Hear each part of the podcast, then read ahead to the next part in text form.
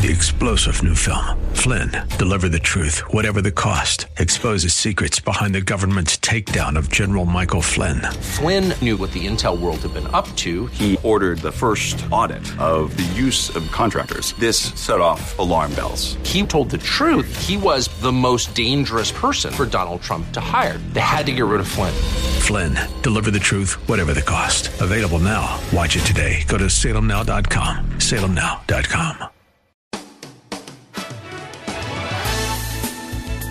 Welcome to Plan Your Estate Radio with your host, San Jose estate planning attorney Bob Bergman. Bob's been practicing law for over 30 years and is certified by the State Bar of California as a legal specialist in estate planning, trust, and probate law. Bob is here to help you set your house in order with valuable insights you can use today to prepare a better tomorrow for your loved ones. And now, your host for Plan Your Estate Radio, attorney Bob Bergman. Good afternoon, Bob Bergman here, broadcasting from my command module at my office in San Jose, California. I hope you've had a wonderful week so far and that this summer is turning out to be entertaining as well. I know my kids are having a good time in their summer camp, coming home with new projects every day and new things they did. Today they're actually bowling down in San Jose at the bowling alley at the Bass Pro outlets down here uh, off of Almaden Expressway. If you've never been there before, uh, you don't need to go there eh, only if you like hunting or guns or outdoor things. They have a lot of other nice stuff there. They have a pretty good restaurant, and they also have a bowling alley, which um, which has kind of an under the sea vibe. I go there and it's kind of like bowling with Ariel, the Little Mermaid. So anyway, today I wanted to let you all know that uh, I have a brand new estate planning workshop that I'm introducing that will be live in my office next week, Thursday, June 28th, from 11 o'clock to 1 o'clock in the afternoon. I'll have light refreshments available, you know, like finger sandwiches and things to drink, and maybe some cookies as well. But it's called The Seven Threats to Your Family's Future Security and How to Avoid Them. And I'm going to be covering these threats right here. So let me just tell you quickly what they are. It's a different approach to estate planning that than what I've been doing up to this point. A little bit different approach in the way I've been doing seminars, which I've been doing for many, many years. But the seven threats is going to talk about losing control and or access to your assets when you least expect it, not knowing the law that you think you know, not knowing your predators, and you'll be surprised who they are. Then your health fails, and it's never expected. Failing to plan when you can, as opposed to when you can't. Not working with qualified professionals, how would you know anyway? And you don't know the costs, and I mean the real costs of estate planning or the failure to do estate planning. So that's my next seminar coming up. You can visit my website at lawbob.com, L A W B O B.com. Follow the links for um, living and retirement, or excuse me, living trust and wealth preservation trust seminars. And you can go to a calendar, book it right there, or you can go to Eventbrite and search for the seven threats to your family's future security. You can register through there. Space is limited. I can only take about a dozen or so people in my office, and as of right now, three people have already signed up, so there's only a few spots left. Now, if you want to call today because you have a question or you'd like to um, you know, ask me something that uh, is a burning issue for you right now, the number is 800 516 1220 1220 like the like the call numbers for KDOW 800 516 1220. Feel free also to email me at radio at lawbob.com. That's radio, R A D I O, at L A W B O B.com. Now, I'm going to be, uh, let me give a, just a brief moment here right now.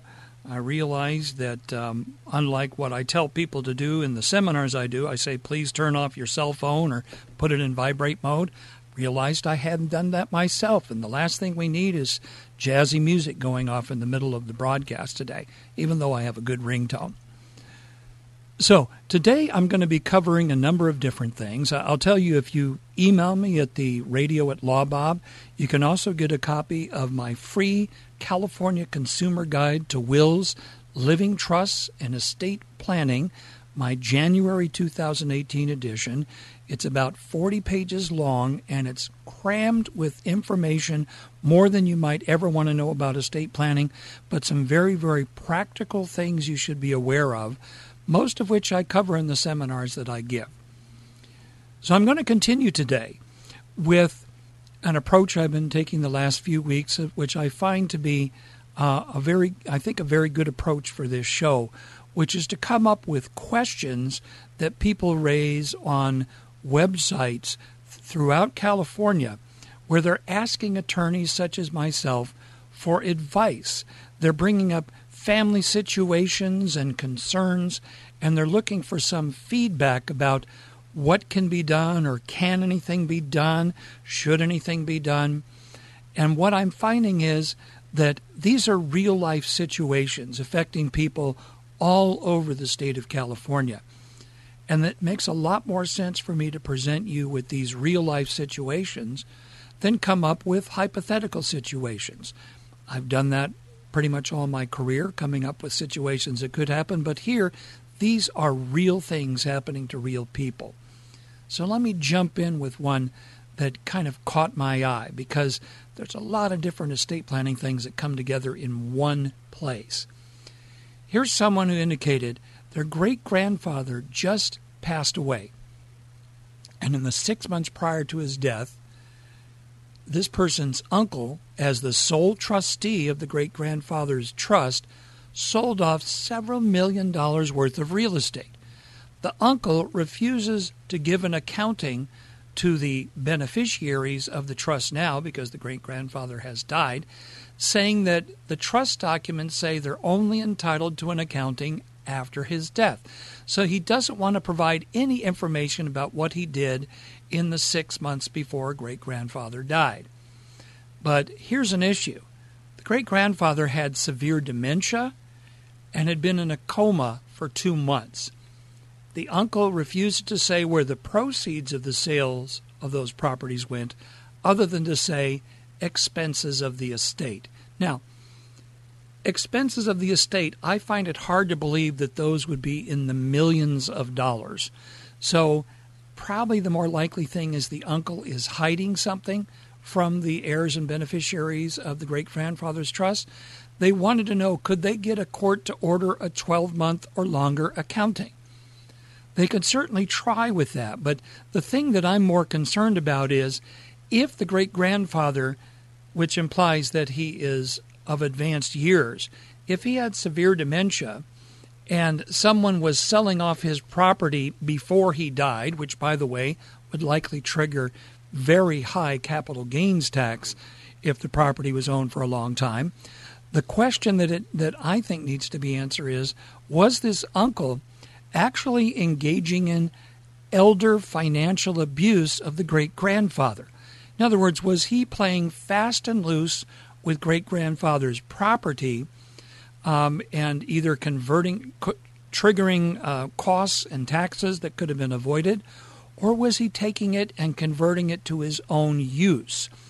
And that, I think, might be the bigger issue in this family situation. So, um, second thing, right here, someone asked a question. Uh, said, My friend sold his house, which was left to him by his mother. He can't find his copy of the trust I'm assuming that means his mother's trust and needs a copy for the sale of the house. Where does he get a copy from? Well, you know what? Look through mom's records, look through her files, look through everything she had in her home. Um, look on the deed and see if there's an attorney's name that appears on the deed. That's probably the most direct thing. Maybe you can then contact that attorney and see if the attorney has a copy of the mother's trust. Without a copy of the mother's trust, this person may actually need to go to court to establish the terms of the trust so that he can sell the property. So that's a pretty serious situation if he doesn't have a copy of his mother's trust. I don't know what else he could do at this point other than try and find the attorney that prepared it. Now, at break, I'm going to come back and I'm going to give you some more questions and comments from Bob about real life situations around the state. Feel free to call me 800 516 1220. Talk with you after the break.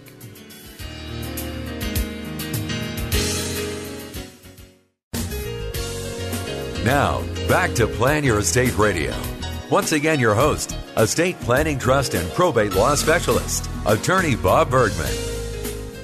Hi, I'm back. Um, before the break, I was talking about some questions and my comments about uh, situations that people have around the state of California here. I wanted to put a little pause on that right now and, and share uh, really a very tragic story that uh, just came to my attention a short while ago. Um, last week, a family from my children's school was uh, traveling out of the state and they were involved in a car crash where actually uh, the mother was driving the car. Uh, she apparently uh, went off the shoulder of the road and then overcorrected to get back on the road causing their uh, vehicle to roll. And in the process, the mother um, died of her injuries at the scene. The father and their three children, who all go to my children's school, um, they all survived with um, some minor injuries. But I, what really caught my attention, I didn't actually know the family. Uh, it's a pretty large school, and I, I don't know the family, but the mother who passed away was only 48 years old. And, and what that, I think, illustrates is that people who pass away, they pass away at all ages for all kinds of different reasons. And when I hear something like this, I'm deeply saddened for the family, deeply saddened for the school community of which they're a part. And as an estate planning attorney, and this is something I can't help. It's the way I was trained. It's it's what I've been doing for more than half of my life. I can't help but wonder if they had planning in place for something like this actually happening. I hope that they did, and and if they didn't, I hope that the father now takes the time to do planning for him and for the three children to make sure that they're taken care of if something were to happen to him. I've lost younger clients in the last few years that it was shocking um, in their early 40s, in their mid 30s, and it's never expected.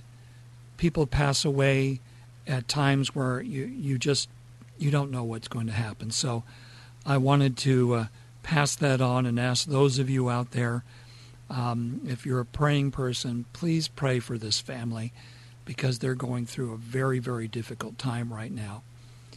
Uh, one of the things that is fortunate for them is that they do have a greater faith community community that they belong to, which includes my children's school, and they will be lifted up by those people.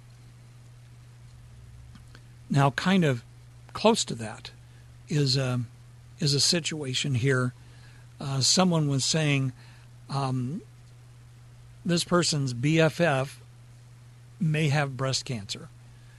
And the friend wants to know what steps to take so that the friend's daughter could come and live with the person who's asking the questions. Apparently, the friend has a sister in town, but doesn't really get along very well with the sister. Um, there is a father involved in the situation but he was actually deported out of the country and doesn't live here either, and he's an alcoholic. So there's no one else in the lives of this friend and her daughter but the person asking the question and then her sister. So the friend is scared for her for her friend, more scared what will happen to the little girl if the friend becomes ill or passes away and wanted to know what can we do. Well, I think in a situation like this, the friend that may have breast cancer should seriously consider, uh, first of all, putting in place uh, a nomination of guardian for her daughter and and putting together actually an estate plan for the daughter, especially if she has anything to leave for her daughter. The impression I get is the daughter is a minor child and really would need someone to care for her.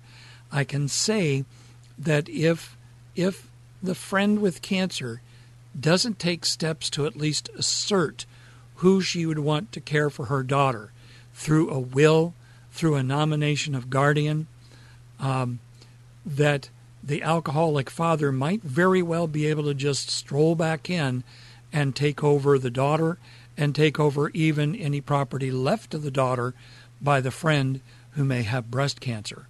So, this is a serious situation.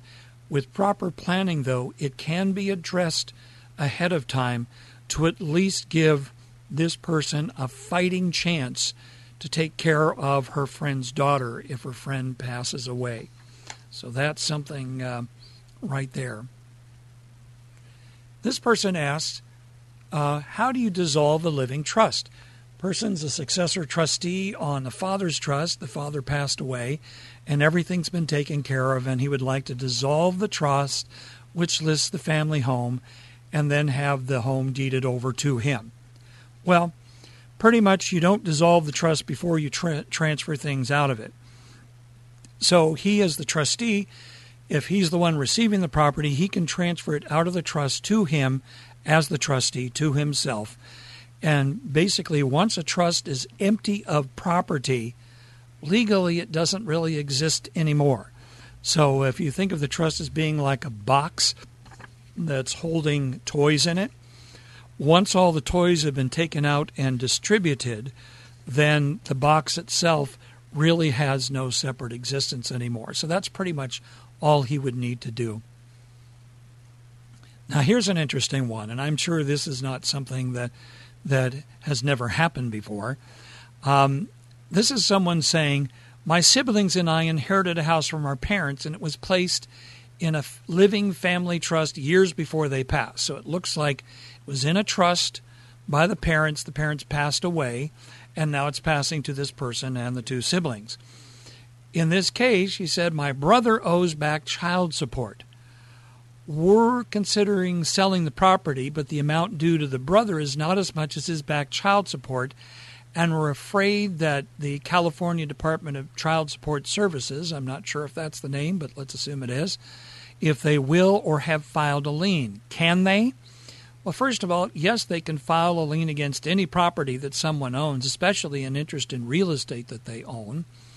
Um, and the person wanted to know how can I find out if there's a lien on the property?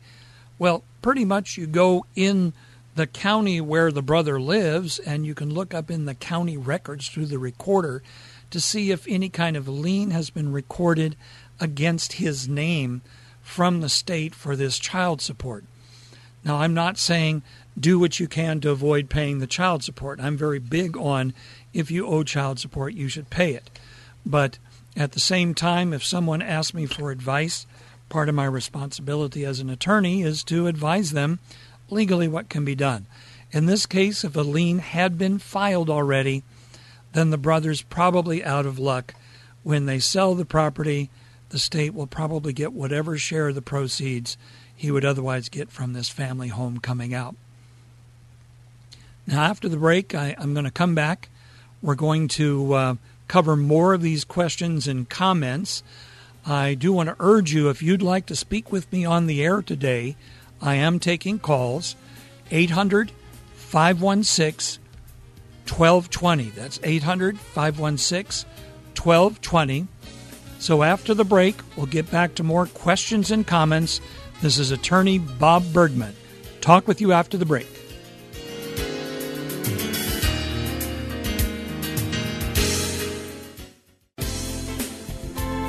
This is Plan Your Estate Radio with San Jose estate planning attorney Bob Bergman on AM 1220 KDOW. This is attorney Bob Bergman, and I'm back for the second half of the show, or as I like to say, I'm kind of rounding the far turn and heading for the finish line.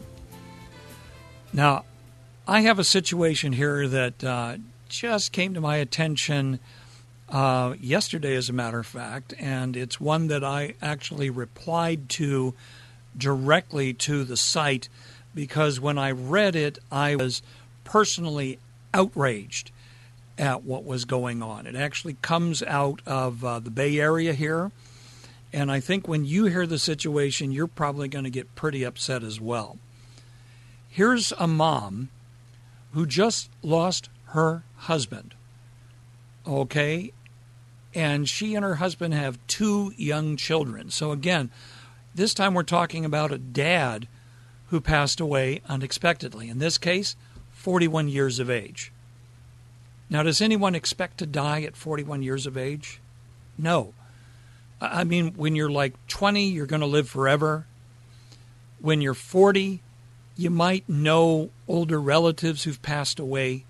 You might even know of someone from your high school class that passed away in an accident or in combat or something like that. But in this case, what happened was dad had an insurance policy where he had named his brother as the beneficiary, would suggest that that was done acquired before he got married. Then he got married. Then he had these kids.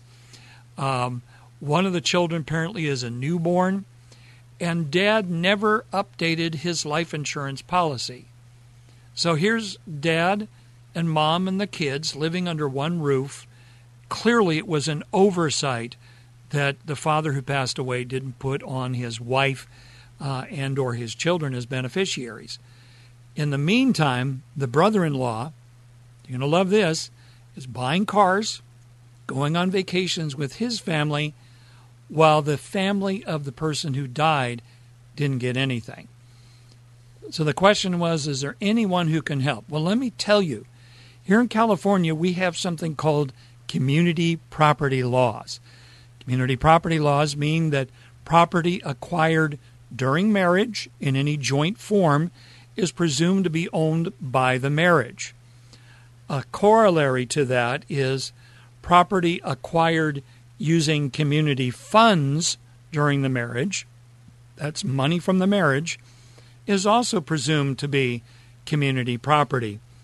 In this case, it's likely that money from employment of the father who passed away was being used to actually pay the premiums on the life insurance that still had his brother's name on it as the beneficiary. Here's the deal if, in fact, that's the case, this wife can make a demand for up to probably actually half of the life insurance proceeds as community property assets belonging to her because I'm sure she did not consent to having her half of the premium payment go into something that's going to benefit her brother in law when her husband died. So hopefully by this time she has read my response and the response of some other attorneys. She's gone and talked with someone where she lives to make a demand on the brother in law that he turn over half of the proceeds or she may have to really go to court right away, file a lawsuit against the brother, and get a restraining order from the court stopping him from spending any more money or moving it around, anything from that life insurance, because otherwise he gets wind of this, he may turn around and give the money away or hide it somewhere. So that's a very serious situation.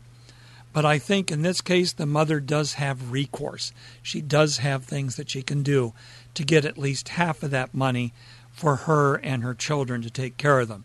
And we know that's what her husband intended. Now, here's an interesting one the trustee for an estate, in this case a trust, has the key to a safe deposit box, but is not listed on the safe deposit box as an authorized uh, person. Uh, in this case, a uh, two siblings who are the children of the parents they are listed as joint tenants on the box. Now, I'm not sure if they mean that they're co owners of the box or if they mean that they're listed as authorized signers on the box, but they wanted to know can they have the box drilled out because they don't have a key Uh, in other words, have the bank drill it out if, because they have the authority to direct that. And then, if they do, who owns the contents? The trust or the joint tenants on the box? This is a really confusing kind of question because joint ownership of the box doesn't necessarily mean that the property inside is jointly owned by the people. It just means more than one person owns the box, and you might have several people putting things in that box that belong to them individually. Answer is it's probably going to be the trust that owns the contents using the will of the surviving parent to get it into the trust. Um, but still, they may be able to actually get the box open to at least see what's in there. Now, here's one here. Question Can a person in the hospital set up a living trust? The short answer is yes, as long as the person has has their mental capabilities, they're not being unduly influenced, no one is threatening them in any way, things like that. People can actually do estate planning when they're in the hospital. I've done it myself a number of times over the years. Typically, when I'm called in in an emergency situation, someone's been given a terminal diagnosis, maybe given less than a week to live, and the family realizes there's no plan in place. And they realize we're going to have to go through probate if we don't get a plan in place. So sometimes I'm called in when that happens. I have to drop pretty much everything I'm doing in my life and help that family for the next 24 hours. Uh, but typically, I can get some planning done, some pretty good planning done, and in place as long as the person's competent, able to sign. We're able to get witnesses there that need to be witnessed, all those things. So the answer is yes. Just because someone's in a hospital doesn't mean that they're no longer able to do planning. Now, here's kind of an interesting one, and, and the answer might be kind of surprising. Uh, this person here is the sister of a special needs person, which means a special needs brother or sister, and a trust had been set up for that person. Schwab had a trust account that had m- money in it, but because they, there was no trustee on that account and they didn't have the the correct address for the trustee, and the other and, and a trustee had died, so they had no way of getting a hold of anybody. They apparently closed that account with money in it.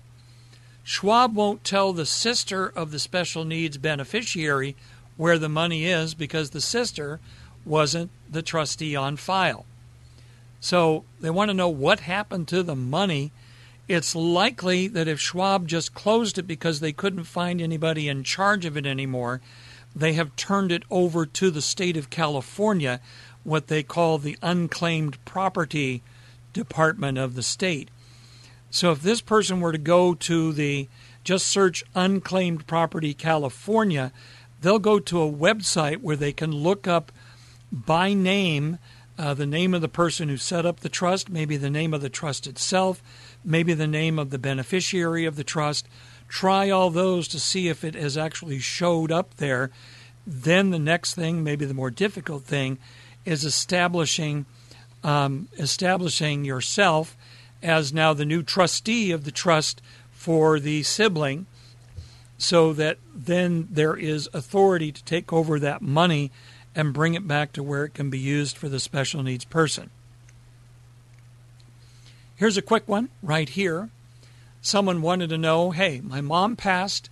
I'm the trustee of her trust. I need to get the pour over will to the court clerk. Is there a form to fill out? Or do I just hand over the will to the clerk? This is a pretty straightforward answer.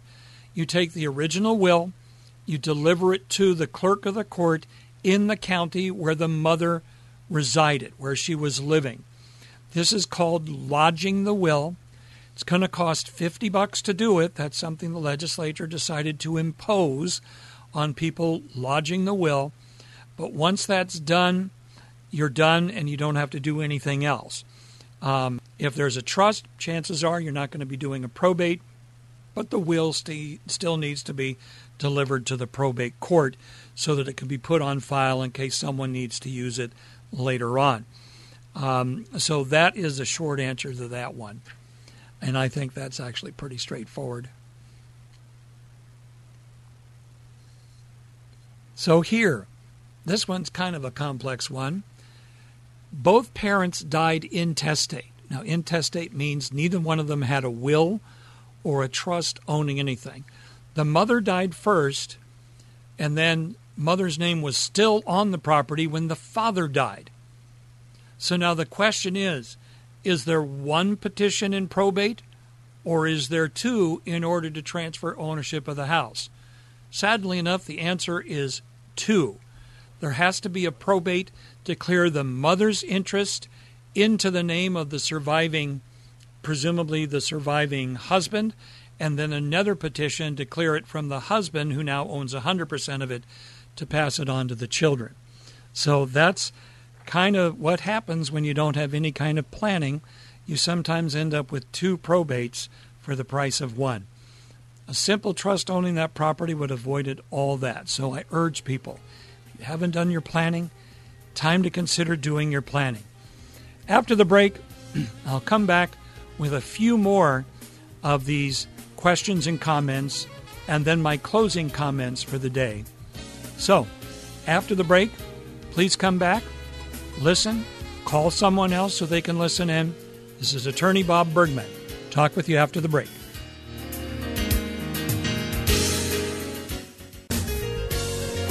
Now, back to Plan Your Estate Radio with attorney Bob Bergman. Welcome back. I thought I'd just say right now, Mark, if you're out there, feel free to call back in 800 516 1220. Now, uh, got a few things here. Here, here's a kind of interesting one, and there's often a confusion I find between someone who has a power of attorney for health care and someone who has a power of attorney for financial matters, things like that. In this case, someone had said, you know, Dad, please contact a lawyer to prepare documents. All the person was left with was a power of attorney for health care and documents showing that this person was the sole beneficiary for the parent's pension benefit. Since there were minimal assets and no will, does the power of attorney and beneficiary documentation provide any type of legal authority? Well, first of all, the uh, power of attorney has literally no effect in this situation because it's a healthcare power of attorney. It would only apply to making medical and healthcare decisions for the parent. Having the beneficiary paperwork showing that they're the sole beneficiary for a pension benefit it would be important that that has actually been delivered to the uh, whoever has the pension before the parent died, because otherwise they don't have that beneficiary information on file. But again, in this case, you kind of need to look and say what kind of documents does the person have. And in this case, uh, there was nothing that really addressed who receives the property. Now, here's an interesting one, and it's a simple question, but it may have a very complicated answer. This person owns a home with his mother, who is in her late 80s, and owns it as a joint tenant on the deed. And then, so if she dies, would his two brothers have any rights to any of the property? Um, this person's afraid that they might try to take the home away. Well, the short answer is joint tenancy has a feature called the right of survivorship, which means that when a joint tenant dies, the surviving joint tenant or joint tenants, be more than one, they receive the interest of the joint tenant that died by operation of the laws of the state of California. You don't have to go to court, you don't have to do anything else like that. You now own that property. A question or several questions underneath this is how did the person end on the title end up on the title of the home with his late 80s mother as a, a joint tenant? Did she add his name to the title? Did they buy the property together? I, I mean um, did he induce her to put him on the, the deed as a joint tenant with her when she lacked mental capacity to make a decision, or or was he using influence on her to make it so that everything went to him? Those are questions, the answers to which are not in what someone has presented here. But um, if it's the latter, the brothers might be able to challenge that as being some form of financial elder abuse. But if it's a straightforward transaction, person's been on the title for several years as a joint tenant, there was no uh, skullduggery. I've always loved that word. Um, there was no undue influence or thing or things like that going on. Then the person's probably going to end up owning the property, and his brothers will not have any right to any of that property. Oh, this is a good one because there there can be a lot of confusion around this. Someone said, "I want to go ahead and get my revocable trust signed." and the real estate property deed signed, presumably for their residence, and recorded into the name of the trust. But I want some more time to think about and review the details of the will that was prepared for me. If I wait to sign the will until after I've signed the trust and the deed, can I still do a pour over will? Now, here is where we get into some of the intricacies of will and trust law. A will that refers to a trust has to be signed after the trust is created. This is because a will cannot refer to any kind of a document that is not in existence when the will is signed. So technically, a pour over will will always be signed after a revocable living trust that the will refers to. Um, that could be done weeks later. I, I just had a client come in a couple days ago. We were not able to get her pour over will signed at the time we set up her estate because the second witness was not able to come that day, but we got the trust in place. We got the house signed over, turned into the trust, and a couple days ago, she came in with the other witness, and then we witnessed her pour over will. That was uh, like three weeks later. So, yeah, you can have it signed later. The key is it cannot be signed prior to the trust being signed. And technically, to be really, really careful, if you make a change to that living trust,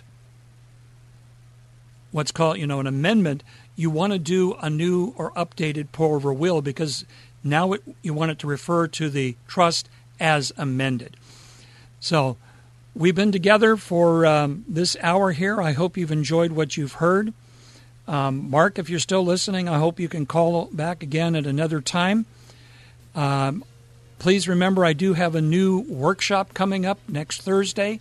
Visit lawbob.com for details. And until then, this is attorney Bob Bergman, Plan Your Estate Radio. Please feel free to give me a call, 408 247 0444. Until next time, goodbye.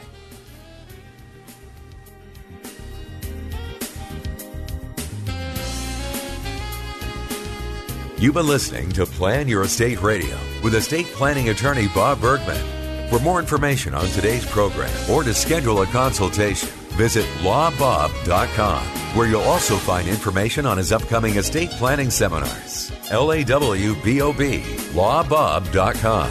Or call his office in San Jose, 408 247 0444. That's 408 247 0444. And be sure to tune in next week for more Plan Your Estate Radio. Opinions expressed in the preceding program do not necessarily represent the views of the ownership, staff, or management of this station and are for informational purposes only and should not be construed to be legal, financial, or tax advice. Seek appropriate legal advice regarding your particular situation. Attorney Bob Bergman does not offer any guarantees with regard to the outcome of your legal matter. Prior results in other cases do not guarantee a similar outcome in your case. All rights reserved. Three star general Michael J. Flynn, head of the Pentagon Intelligence Agency, knew all the government's dirty secrets. He was one of the most respected generals in the military. Flynn knew what the intel world had been up to, he understood its funding. He ordered the first audit of the use of contractors. This set off alarm bells. The explosive new documentary, Flynn, Deliver the Truth, Whatever the Cost, uncovers the facts behind this scandal. Flynn told the truth. He was the most dangerous person for Donald Trump to hire. I find out the worst enemy that I'm going to face in my life is right here in America. They took my assessment and they wanted me to change it. And I was like, I'm not changing it. They had to get rid of Flynn. with in depth interviews, archival footage, and never before seen personal records of the man behind the headlines. I just felt like I was drowning. Flynn, deliver the truth, whatever the cost. Available now. Watch it today. Go to salemnow.com. Salemnow.com.